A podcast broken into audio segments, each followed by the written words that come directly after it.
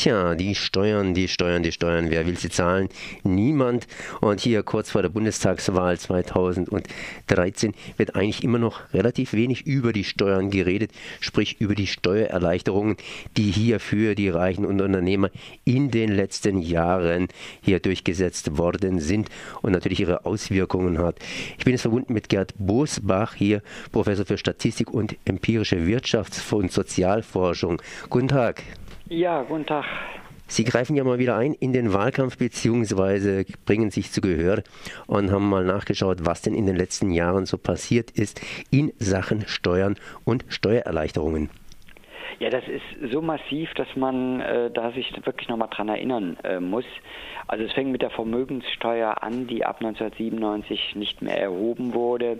Es hat dann aber ab 2000 massive Senkungen für Reiche und Unternehmer gegeben. Ähm, der Spitzensteuersatz für Reiche ist von 53 auf 42 Prozent gesenkt worden. Äh, die Körperschaftssteuer für die, gerade für die großen, gut verdienenden Unternehmen ist von 45 auf 40, auf 25, auf 15 Prozent gesenkt worden. Und ich könnte die Liste noch äh, sehr lange fortsetzen, äh, wo man halt äh, da, wo Geld ist, es äh, sich nicht mehr holt. Äh, und ja, und wenn man dann für soziale Probleme äh, äh, in den Kommunen, in den Ländern, aber auch im Bund dann plötzlich kein Geld mehr hat, äh, dann ist das nicht verwunderlich. Jetzt äh, sind die Reichen ja schließlich am Aussterben, sprich, die fangen an, äh, hier zu vererben. Äh, hat es irgendwelche Auswirkungen auf diese Erbschaftsgeschichten? Ja, Erbschaftssteuer hat sich zwar vom Grundsatz nichts geändert, dass das bis zu 30 Prozent sein kann. Aber man hat 2008 halt Ausnahmeregeln für das Vererben von äh, Betriebsvermögen und Unternehmensanteilen äh, ins Gesetz mit reingebracht, äh, was halt äh, bei ganz vielen Reichen dazu führt, dass sie teilweise gar keine Erbschaftssteuer mehr zahlen, wenn der Betrieb dann noch einige Jahre weiter fortgeführt wird. Und das ist auch ein fast lustiger Effekt. Äh, es wird ja immer über Generationengerechtigkeit geredet, wo gesagt wird, die armen Jungen und die reichen Alten, und Sie haben es erwähnt, die reichen Alten sterben und vererben ihr Geld den dann reichen Jungen. Das heißt, wir haben eigentlich nicht eine Spaltung zwischen alt und jung, sondern wir haben eine Spaltung zwischen reich und arm bei den Alten und bei den Jungen. Wie wirkt sich denn das jetzt etwas konkreter aus, beziehungsweise wie hat es nochmal ganz einfach angefangen? Wir haben jetzt momentan eine schwarz-gelbe Regierung äh, ja, an der Macht, möchte ich nicht gerade sagen, weil da gibt es ja noch viele andere Faktoren, die da mit hineinspielen. Äh, das waren ja vor allen Dingen die Rot-Grünen, die damals diese Steuererleichterungen durchgesetzt haben. Ja, das ist erstaunlich. Ich habe auch gestern noch bei einer äh, Gewerkschaft geredet, wo halt auch viele Sozialdemokraten drin ist. Man muss sie einfach daran erinnern, dass diese Senkungen für Reiche und für Unternehmer in einem Ausmaß unter Rot-Grün stattgefunden hat, wie es das noch nie in der Geschichte der Bundesrepublik gegeben hat und wie es es hoffentlich auch nicht mehr gibt. Ich hoffe, dass Rot-Grün aus diesen Fehlern gelernt hat und dass das, was sie jetzt im Wahlkampf fordern, zum Beispiel den Spitzensteuersatz wieder zu erhöhen, dass das also auch tatsächlich ihrer Meinung entspricht und dass sie das auch tatsächlich durchsetzen wollen, wenn sie können und dass es nicht nur darum geht, auf diese Art halt Stimmen im linken Lager halt zu sammeln und dann nach den Wahlen wieder alles zu vergessen, was man vor den Wahlen gefordert hat. Da wäre jetzt auch ein Appell, wenn wir jetzt gerade in dieser Bundestagswahlgeschichte dran sind. Ähm, ähm, es heißt so schön Wahlwerbung. Und wer glaubt schon einer Werbung als auf Wahrheitsgehalt? Den Parteien geht es mit ihren Forderungen im Moment darum, Wählerstimmen zu werben. Das heißt auch nicht, dass sie damit zeigen, was sie Politik in der Politik später machen wollen. Vielleicht da auch nochmal, das Gedächtnis für solche Sachen ist sehr kurz. Äh, Im Wahlkampf 2005 hat die SPD die CDU gegeißelt, dass sie die Mehrwertsteuer erhöhen würden. Mit dem richtigen Argument, das trifft gerade die Ärmeren, äh, die äh, Produkte kaufen und dann die höhere Mehrwertsteuer zahlen müssen. Merkel hatte damals 2% gefordert äh, und die SPD hat das deshalb dann Merkel-Steuer im Wahlkampf genannt.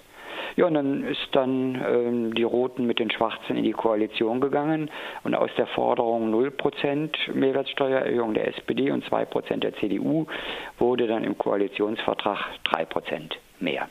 Äh, das zeigt halt, äh, wie man halt äh, das, was im Wahlkampf gesagt wird, halt mit absoluter Vorsicht genießen muss.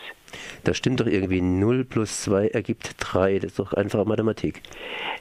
man muss den Mittelwert eigentlich bilden zwischen beiden.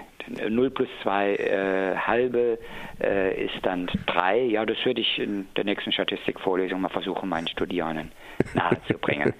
ja, schön, beziehungsweise nicht schön. Jetzt äh, sind allerdings in den letzten Jahren auch ein paar Steuererhöhungen hier zugange gewesen. Das heißt, wie gesagt, das Gedächtnis ist ja relativ kurz. Äh, diese Steuererhöhungen, die hier wieder eingeführt worden sind, haben allerdings nichts gebracht. Das heißt, Sie haben hier geschrieben, dass selber diese Steuererhöhungen nicht die alten Werte wieder erbracht hätten. Ja, das war ähm, äh, öffentliche Schönfärberei. Also weil es immer klarer wurde, dass in Deutschland die Reichen immer reicher werden und die Armen immer ärmer werden und weil auch klar war, dass die Steuersenkungen äh, für die Reichen von 53 auf 42 Prozent und man darf nicht vergessen, man hat auch die Zinsabschlagssteuer eingeführt. Früher haben Reiche ihre Zinseinnahmen mit dem Einkommen versteuert, also auch mit 53 Prozent und dann hat man irgendwann gesagt, nee, das ist blöd, äh, wir reduzieren das allgemein auf 25 Prozent für alle, die die an Steuern auf Zinsen zahlen. Die Reichen haben sich gefreut und es ist natürlich ein bisschen ins Bewusstsein reingekommen und da war so eine Ehrlichkeitslücke, äh, wo auch vor allen Dingen die Linke darauf hingewiesen hat. Äh, und dann hat man den Spitzensteuersatz wieder erhöht von 42 auf 45 Prozent nicht auf 53. Es klang erstmal auch ganz gut. Das Kleingedruckte dabei, das hat man aber übersehen, galt früher der Spitzensteuersatz für Einkommen bei Ledigen etwa von 55.000 Euro. Hat man jetzt den neuen Spitzensteuersatz erst ab 250.000 Euro Einkommen für Ledige angesetzt. Äh, das heißt, für eine ganz, ganz, ganz, ganz kleine Gruppe hat man es erhöht. Für die breite Masse der gut verdienenden oder sehr gut verdienenden hat man den Spitzensteuersatz auf 42 Prozent gelassen. Das war öffentliche Schönfärberei, die man in den Kassen auch nicht gemerkt hat. Übrigens beim Thema Schönfärben, ne, äh, als diese äh, äh, Zinsen, Steuern auf Zinsen auf 25 Prozent gesenkt wurde, war die Hauptargumentation, damit holen wir auch wieder Leute aus dem Ausland, die ihr Geld im Ausland geparkt haben, äh, die holen wir dann wieder nach Deutschland, weil sie ja jetzt dann statt halt 42 oder 25 Prozent Zinsen draufzahlen. Und man hat gleichzeitig denen auch erlaubt, ich glaube ein Jahr lang, äh, dass sie mit einer Selbstanzeige nur zu 25 Prozent auch nachversteuern mussten und völlig straffrei ausgingen noch nicht mal vorbestraft oder sowas. Das war die Argumentation. Sie klang in sich auch nicht unvernünftig, nach dem Motto, holen wir es ja lieber aus der Schweiz nach Deutschland, kriegen 25 Prozent, als wenn wir in der Schweiz gar nichts drauf bekommen. Ähm, wer das jetzt mal beobachtet hat, hat gemerkt, dass eine einzige Steuer-CD viel mehr Steuerflüchtlinge zurückgebracht hat, als diese Senkung der äh, Steuersätze auf Zinsen.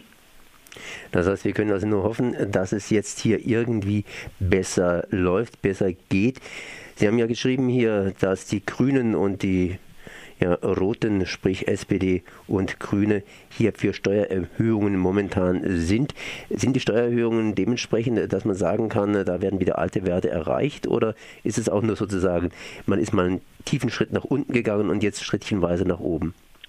Man ist einen ganz tiefen Schritt nach unten gegangen und macht jetzt in der Wahl Werbung kleine Schritte wieder in die Richtung einer etwas mehr höheren Steuergerechtigkeit. Äh, das ist übrigens jetzt nicht so, äh, dass wenn man so eine Forderung aufstellt, dass man nicht vorher halt auch Meinungsbefragungen macht, äh, ob man damit Stimmen gewinnt oder verliert. Das hat man ja nur in der Öffentlichkeit propagiert, weil man wusste, ein Großteil der Bevölkerung sieht diese Steuerungerechtigkeit und freut sich darüber, dass die Reichen etwas mehr steuern. Und dann hat man diese Forderung als Wahlforderung aufgestellt. Ähm, von der Umsetzung, da muss noch ein bisschen Druck passieren, dass das tatsächlich umgesetzt wird. Es ist aber auch dann wieder dort in den Regeln drin, dass es nicht wieder die breite Masse, also mich würde äh, verbeamteter Professor mit einer Frau, die in einer eigenen Praxis arbeiten. Mich würde der Spitzensteuersatz nicht erwischen nach den Plänen, die die Roten und die Grünen jetzt vorlegen, weil die wieder die Grenze ab, wann das gilt, äh, wieder so hochgeschraubt haben, dass es wieder nur einen kleinen Teil der Bevölkerung. Also weniger als 205, die SPD fordert es ab 100.000 für äh, ledige und 200.000 für verheiratete zu versteuerndes Einkommen, noch nicht mal Bruttoeinkommen. Äh, die breite Masse, äh, selbst der sehr gut verdienenden, wird drunter bleiben. Die trifft es halt nicht. Insofern habe ich wieder Angst, dass es eigentlich wieder so ein bisschen so öffentliches äh, äh, Vertünchen davon ist, dass man eigentlich die Reichen peppelt. Fazit der ganzen Geschichte. Steuererleichterungen bleiben für Reiche und Unternehmer im Prinzip erhalten. Es trifft, wenn überhaupt, jemanden nur ganz, ganz oben an der Spitze und die sind sowieso alle schon im Ausland, vor allen Dingen mit ihrem Vermögen. Etwas krass formuliert, aber in die Richtung geht es ja. Dann danke ich mal hier Gerd Bosbach für diese Informationen. Kann man da irgendwo was nachlesen, vor allen Dingen Zahlen? Also man kann in dem Buch Lügen mit Zahlen über die Struktur, wie mit Zahlen gelogen wird, äh, viel nachlesen. Äh, das zu den Steuererleichterungen haben wir erst vor zwei Tagen rausgeschickt. Das wird wahrscheinlich spätestens nächste Woche auf unserer Seite www.lügen-mit-zahlen.de wird das dann auch aufgenommen werden und dann kann man das an meinem Original nachlesen.